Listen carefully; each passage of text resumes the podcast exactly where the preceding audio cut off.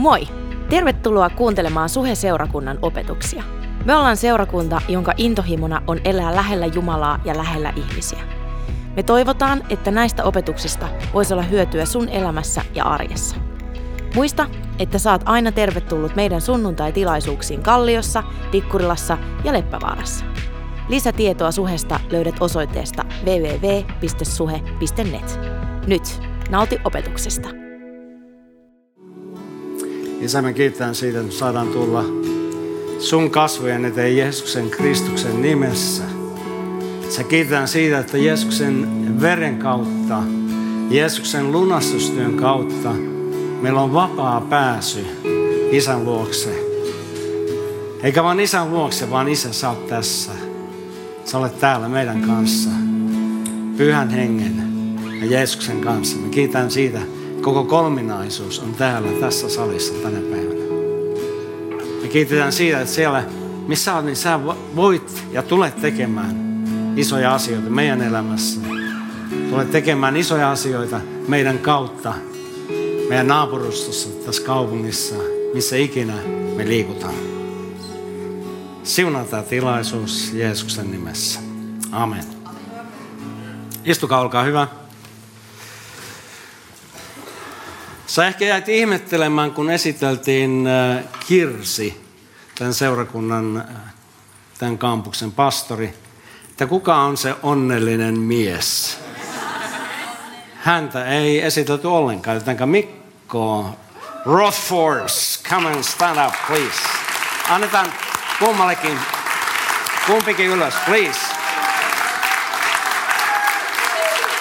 Me tullaan näkemään se pusu, mutta me halutaan nähdä nyt se myöskin. Yeah, you can kiss.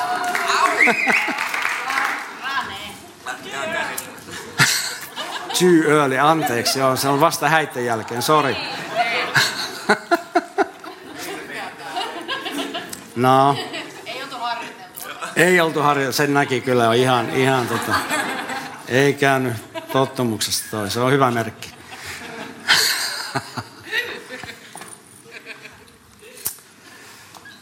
Mä puhun tänään armosta. Armo. Sä voit vähän maistella sitä sanaa, armo. Mä oon syntynyt perheeseen, mä oon kertonut tästä aikaisemmin, perheeseen, jossa oli 4 lasta. Mä oon Kuopussa tässä perheessä. Isä oli armeijan upseeri, äiti oli karjalaisäiti, isä oli turkulaismies, jotenka meillä oli kaksintaistelu, oli silakka ja muikkusota muun muassa. Ja siinä sitten lapset asettui jommalle kummalle puolelle. Mä yleensä sitten menin sille puolelle, joka oli niin kuin edullisempi mulle. Rakastettiin muikkua tai silakkaa. Johtuen mun isän kasvatuksesta ja johtuen 50-luvun ja 60-luvun ajoista, niin meillä ainakin perheessä oli sellainen tilanne, että meillä oli kova kisa aina. Mä oon erittäin kilpailuhenkinen. Ehkä se johtuu siitä, että me veljen kanssa ja sisarusten kanssa kilpailtiin aina kaikista asioista. Ja muistan sen, kun mun veli, 4 vuotta vanhempi, oli paljon, tietysti paljon voimakkaampi kuin minä. Ja siinä sitten luvattiin toinen toisillemme, että tämä vielä kostetaan. Ehkä outo sana sulle, mutta julistettiin kostoa toiselle, jos oli jäänyt tappiolle. Tai sitten toinen tällainen lause, joka me usein sanottiin, että kosto elää ja se on suloinen. Suloinen kosto. On niin kuin voittaja, jalka on siellä toisen niskan päällä. Kosto on suloinen. Kostan vielä sulle tänne. Tällaisessa maailmassa tai nuoruudessa mä elin. Nyt tämä ei tahdo sanoa, että tämä on kokonaisvaltainen käsitys meidän lapsuuden elämästä. Ei suinkaan. Oli rakastavat vanhemmat, vaikka olikin kapteeni isä, mutta kuitenkin isä rakasti mua ja tiesin sen. Hän ei koskaan osannut sanoa mulle sitä, että mä rakastan sua. Ja ehkä tästä sotilaskasvatuksesta johtuen meillä oli sitten vähän ankaran luonteinen tämä kasvatus ja ehkä se sieltä tuli sitten tämä kostoajatus kanssa, vaikka ei isä koskaan luvannut kostaa meille, mutta veljesten kesken me vähän elettiin tällaista elämää. Tämä näkyy muun muassa shakkiottelussa. Mun vanhempi veli, paljon viisaampi kuin minä, oli hyvä shakin pelaaja. Ja tietenkin hän opetti mut pelaamaan shakkia ja yleensä Jarmo, mun vanhempi veli, voitti aina mut. Kunnes sitten koitti se päivä, että mä aloin voittaa. Ja yleensähän shakissa on se, että kun toinen alkaa voittaa, niin sitten kun ei ole enää mitään mahdollisuutta selvitä siinä shakissa, niin sitten luovutetaan toiselle. Ja Jarmokin jossain vaiheessa, kun mä aloin vaan voittaa jostain kumman syystä, aloin voittaa Jarmoa ja sitten Jarmo alkoi pyytää armoa. Et lopetetaan, sanotaan nyt Matti, mä sanoin, että ei, nyt pelataan tämä loppuun saakka. Mä tahdoin hänen kituvan siinä ja kärsivän, kun mä otan nappula nappulalta ja sitten voidaan julistaa, Matti, sakkipeli on loppu. Ei mitään armoa. Meillä ihmisillä on tämä taipumus, että me halutaan päästä tasoihin. Me ei haluta hävitä. Ja tämä opitaan jo pienestä lapsesta lähtien. Mä tiedän, että mun vaimo on kasvanut erilaisissa kodissa ja siellä ei tällaista kisaa ollut, mutta me oltiin tällaisia kisailijoita ja me haluttiin päästä tasoihin ja me haluttiin voittaa. Mutta tämä näkyy muun muassa siinä, että minkälaisia jätskiannoksia me saadaan. Saitko sä suuremman kuin minä? Saitko sä paremman pyörän kuin minä? Et meidän täytyy aina päästä tasoihin. Ja jos joku sai uuden vaatteen, niin munkin täytyy saada uusi vaate. Sitten vanhempana tulee miehellä ainakin kisa autoista, että onko mulla parempi auto kuin sulla. Ja aina haluttaisiin ostaa se tai omistaa se Ferrari tai kova kulkupeli. Kukaan meistä ei luonnollisessa ihmisessä halua hävitä. Me halutaan voittaa. Tämä on ihan luonnollinen tarve ainakin meille miehille. Jumalan ajatukset on kuitenkin erilaiset. Jumalan ajatukset siinä mielessä on erilaiset, ettei hän ajattele niin kuin voittoja ja häviä. No okei, on eräs taistelu, jossa Jumala on jo sen jutun voittanut. Mutta Jumalan maailmassa näyttää siltä, että se jolla on vähemmän, silloin enemmän. Englanninkielinen sana less is more. Mitä vähemmän sulla on, niin sitä enemmän sä saat. On kysymys sitten 5 kalasta tai 3 kalasta tai montako niitä oli ja sai vaan kaveri enemmän, sai monta vasullista leipää ja kaloja ja kaikkea. Vähän merkitsi paljon. Ja armo on tällainen asia. Armo täyttää tyhjiön. Armo täyttää sen, mitä meiltä puuttuu. Jumalan armo, se täyttää vajeen. Armo itse asiassa on peräisin Jumalasta. Usein tässä maailmassa me ei armoa löydetä. Oikeuslaitos haluaa rangaista rikollisen ja siellä hyvin harvoin armahdetaan rikollista. Kerrotaan Billy Grahamista. Nuorena miehenä, evankelistana, hän ajoi ylinopeutta 10 mailia jossain kaupungissa. Poliisi pysäytti hänet ja sanoi, että sun täytyy tulla oikeuden eteen ja sulle lausutaan tuomio sitten oikeudessa. Ja niin sitten Billy Graham menee sinne tuomioistuimeen ja siellä sitten tuomari julistaa hänelle rangaistuksen. Se on $10, mitä joudut maksaa sakkoja tästä ylinopeudesta. Ja yhtäkkiä tämä tuomari tunnistaa sen, kuka tai kenet hän on tuomitsemassa, että tuohan on se kuuluisa saarnaaja evankelista Billy Graham. Ja kun hän sitten tajusi sen, että kuka siellä, kenet hän tuomitsi, niin hän otti oman lompakon esille, otti sieltä $10 ja sanoi, että mä maksan sun puolesta tämän näin. Ja sitten sanoi, että ja tämän jälkeen lähdetään pihvilounaalle. Hän tarjosi vielä pihvilounaat sen päälle. Tämä on armo. Tämä on armo. Me ansaitaan tuomio jokainen meistä. Jokainen meistä on Jumalan kirkkautta vailla. Jokainen meistä on syntinen. Jokainen meistä on kadotuksen ansainnut. Jokainen meistä on ansaittu se, että me eletään erossa Jumalasta.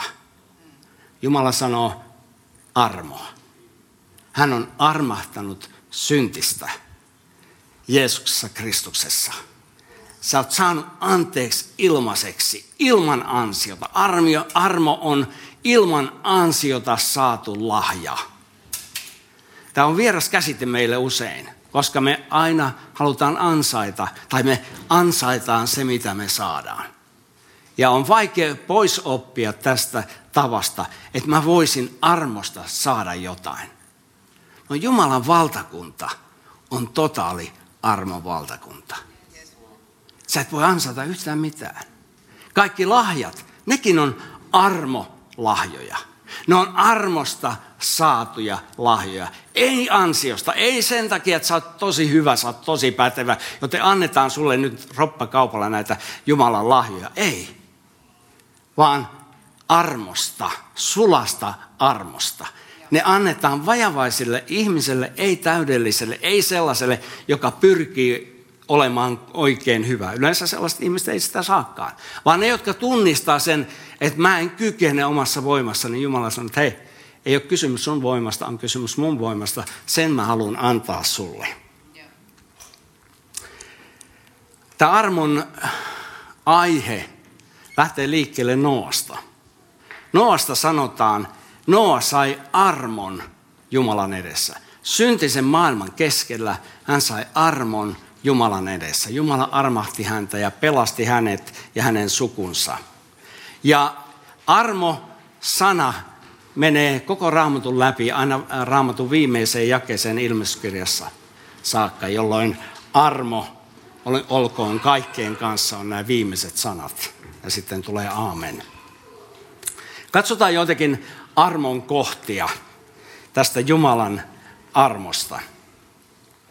Yksi rakas Raamatun kohta on mulle 2. Mooseksen kirja 34. luku. Se tulee tuonne screenille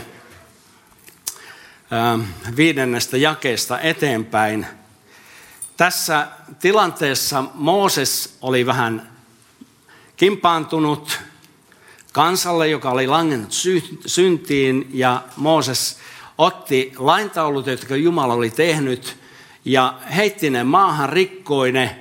Ja sitten tuli Mooses katumapäälle ja lähti ylös vuorelle hakemaan uusia laintauluja. Nyt hän joutui itse leikkaamaan ne, veistämään ne kivet ja vei ne sinne vuorelle ja sai sitten uudet laintaulut. Ja sitten sanotaan, Jumala kuvaa itseään tässä. Ja huom, tämä on Jumalan arvio omasta itsestään. Herra astui alas pilvessä. Ja Mooses asettui siellä hänen läheisyytensä ja huusi Herran nimeä. Ja Herra kulki hänen ohitsensa ja huusi, Herra, Herra, Jumala siis, on mitä? Laupias. Laupias.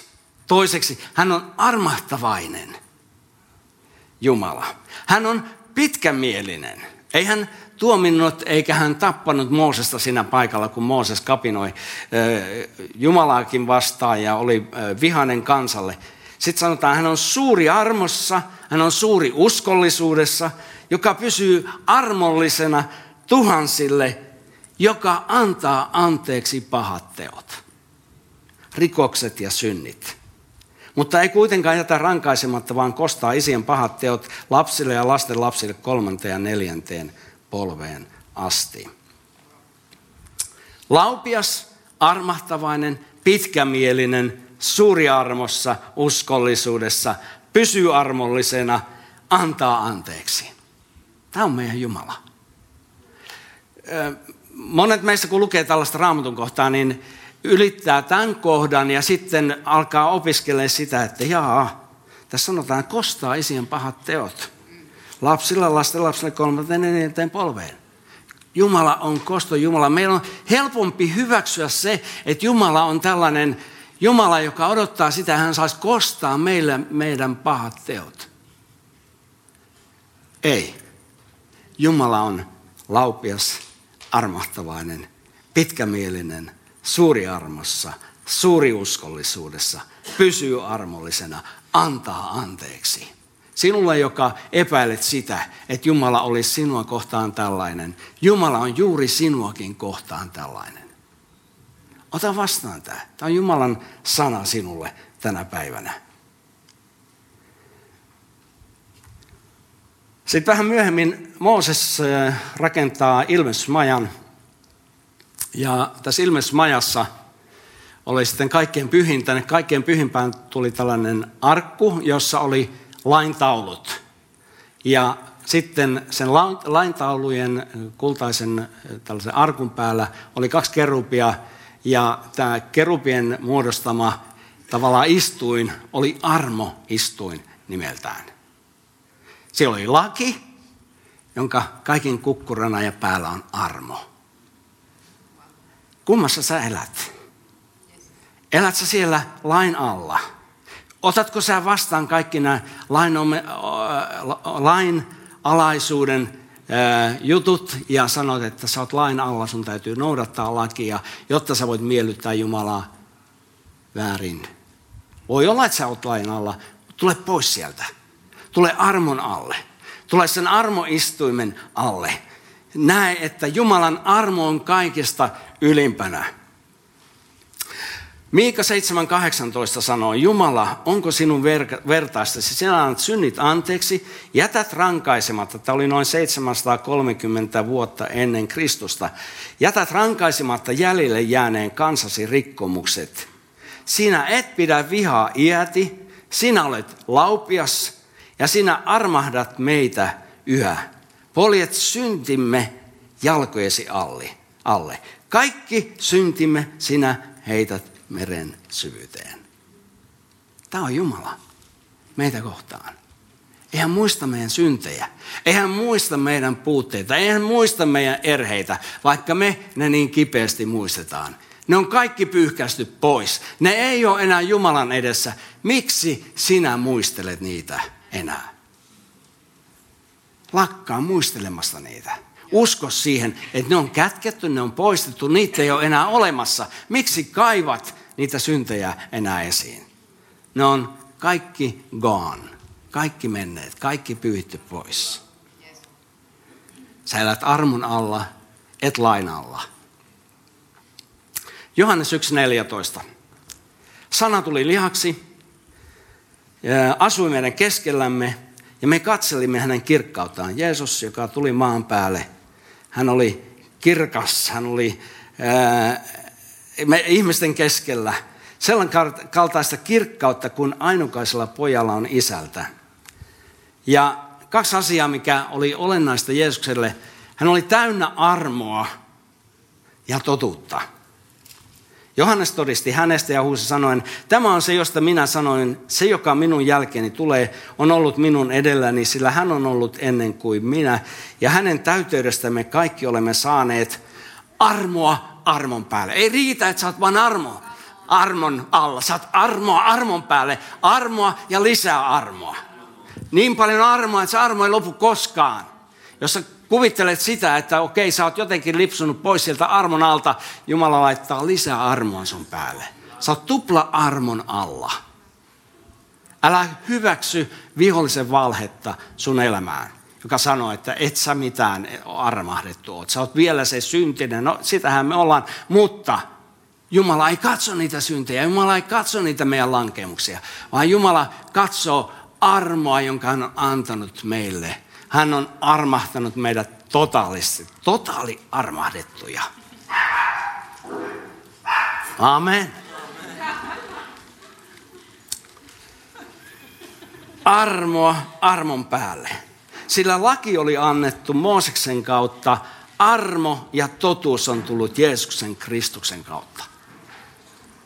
Tässä on jännä oikeastaan oma aiheensa tämä armo ja totuus. Mielenkiintoinen sanapari. Ei voi olla armoa ilman totuutta. Totuuden täytyy paljastaa se, keitä me ollaan. Ja sitten siihen tulee armoa armon päälle. Me usein ajatellaan, että me ei haluta kuulla totuutta itsestämme. On hyvä miehen ja naisen mennä naimisiin, koska sitten viimeinkin kuulee sen totuuden itsestään vuosien saatossa. Suosittelen sitä jokaiselle, joka ajattelee, että sä oot ihan täydellinen, mene naimisiin. Sä tulet huomaamaan sen, että on sussa vielä puutteita. Sitten löytyy aina uusia puutteita. Kumma kylläkin. Vaikka sitä luulisi, että sitä hiotaan nyt sitten, ollaan ihan täysin valmiita ja väärin.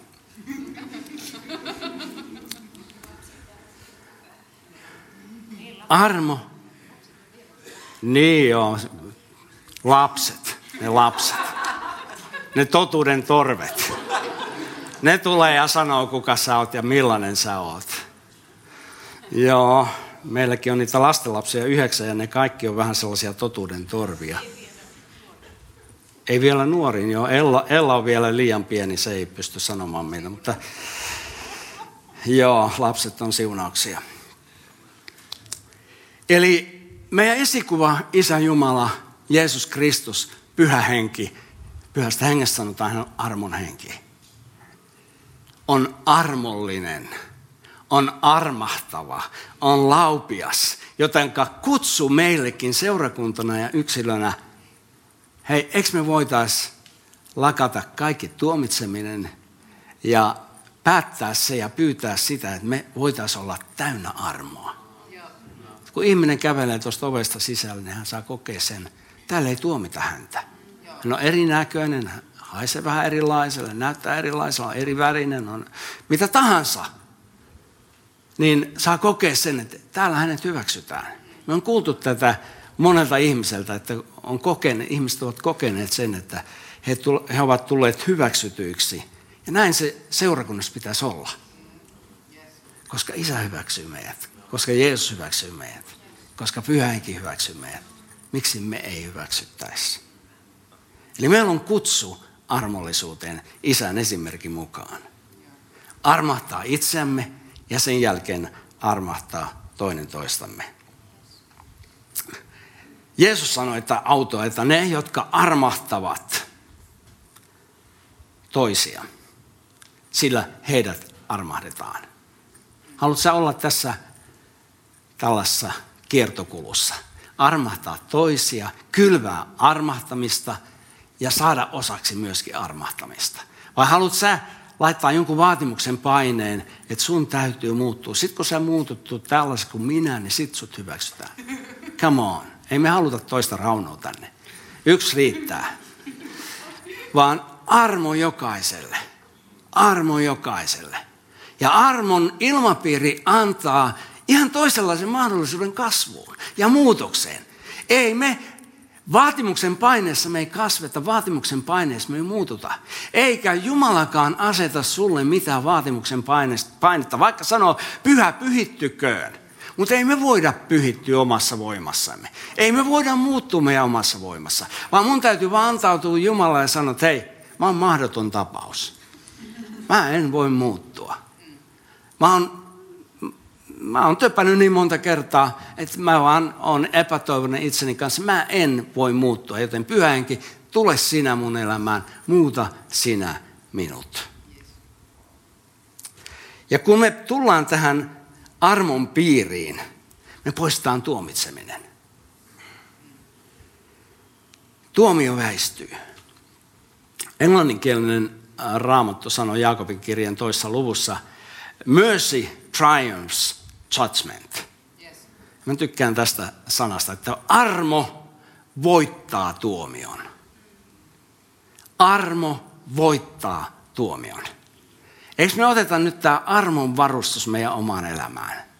Ja kun silloin tulee tilanteita, jos me haluttaisiin kun vähän tuomita toista tai syyttää toista, niin pyydetään, että armon henki tulee mun elämään. Anna mun armahtaa tuota toista ihmistä. Anna mun olla armollinen häntä kohtaan. Armoa armon päälle.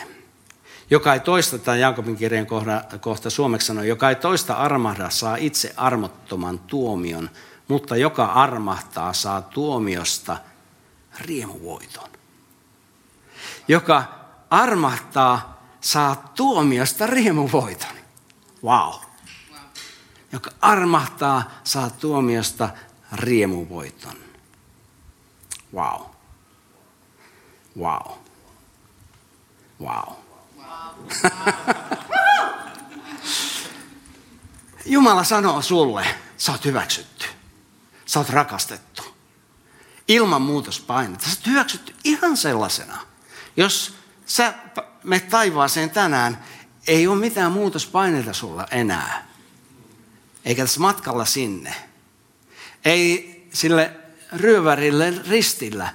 Ei sillekään Jeesus sano, että hei, sulla on ne synnit, jotka sä teit, ja sä oot ihan syystä ottaa ristillä. Meppä ja tee parannus. Parannuksen teko on erittäin hyvä ja se tulee tehdä. Mutta ei se kaveri kerennyt pyytää anteeksi edes kavereilta. Jotain se oli ehkä, en mä tiedä mitä se oli tehnyt, mutta jotain se oli tehnyt ja oli ansainnut tämän ristin kuoleman. Ei ollut mitään aikaa siihen. Hän sai armosta pelastuksen. Jos me ajatellaan sitä, että me nyt saadaan ansiosta pelastus. Väärin. Silloin sä menet lain alle, eikä se lain alla eläminen, se ei ole hauskaa, älä mene sinne. Se on vähän niin kuin sillä arkussa oli ne laintaulut, sä oot pimeässä, älä mene sinne. Siinä on kirkkaus siinä kerubien vieressä. Siellä on kirkkaus, siellä on Jumalan läsnäolo. Älä mene arkkuun lakien kanssa, lakitaulujen kanssa. Jeesus ei tullut tuomitsemaan maailmaa, hän ei tullut tuomitsemaan syntistä, vaan hän tuli armahtamaan ja pelastamaan tämän maailman. Hän tuli vapauttamaan tämän maailman synnistä. Armoa armon päälle. Lopuksi. Tiitus 2.11. Tämä oli meidän tällainen yhteyden merkki.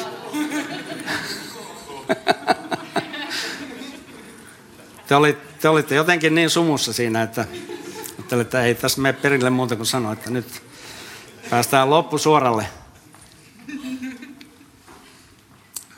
Tiitus 2.11 sanoo, sillä Jumalan armo on ilmestynyt pelastukseksi kaikille. Kaikille. Sinulle, minulle. Sä, joka ehkä et tunne Jeesusta Kristusta henkilökohtaisena pelastajana. Hyvä uutinen sulle on se, sua ei syytetä mistään, sua ei yritetä etsiä syylliseksi, vaan Jumalan armo on ilmestynyt sulle tänään pelastukseksi. Ihan jokaiselle, joka ottaa sen armon vastaan. Sä oot tullut armon istuimen eteen, niin kuin se Vanhassa testamentissa oli se armon istuin. Sä et ole tullut tuomarin eteen, joka tuomitsee sut menneisyydestä, nykyisyydestä, niistä mitä sä oot tehnyt. Vaan sä oot tullut armahtavan Isän Jumalan eteen, joka vain julistaa sulle armoa, anteeksiantoa. Synnit on pesty pois Jeesuksen veren kautta. Älä tuomitse itseäsi tämän jälkeen, kun otat vastaan tämän armon, iankaikkisen armon. Jos te painatte päät rukoukseen ja mä tahdon tehdä kysymyksen sulle. Oot sä tullut tämän armon piiriin? Oot sä ottanut vastaan Jumalan tarjoaman armon? Jumalan tarjoaman uuden elämän? Raamattu puhuu uudesta syntymisestä. Me ikään kuin synnytään tuohon Jumalan valtakuntaan sen kautta, kun me otetaan vastaan tämä Jumalan tarjoama ilmainen, ansioton armo. Jos sä oot täällä ja sä haluat ottaa tämän armon vastaan, se on hyviä uutisia sulle. Nosta kätesi ylös ja mä rukoilen sun puolesta. Siellä Herra näkee sut. Onko vielä muita? Vau. Wow.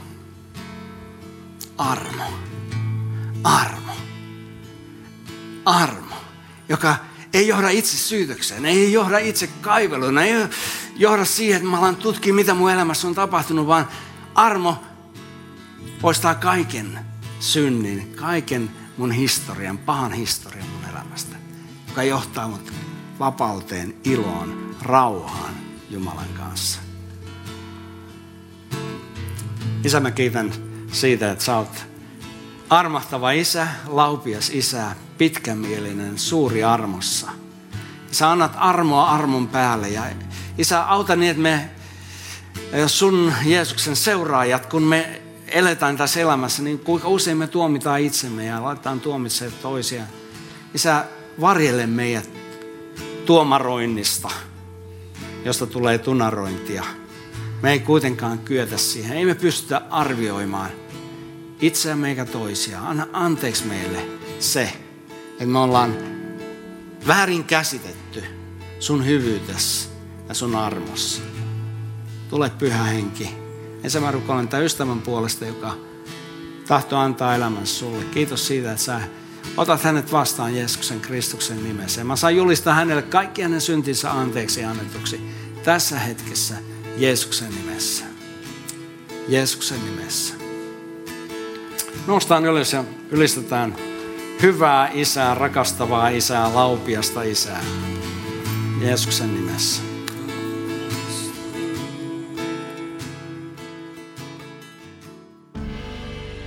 Kiitos, että kuuntelit. Ota rohkeasti yhteyttä, jos haluat tietää Suhesta lisää. Löydät meidät Facebookista ja Instagramista nimellä Suhe-seurakunta. Muuten, oothan kuunnellut jo Suhe-liven uutta Niin paljon korkeammalla levyä. Sen löydät muun muassa Spotifysta. Jos haluat olla mukana tukemassa Suhen toimintaa taloudellisesti, siihen löydät ohjeet kotisivuiltamme osoitteesta www.suhe.net. Siunattua viikon jatkoa!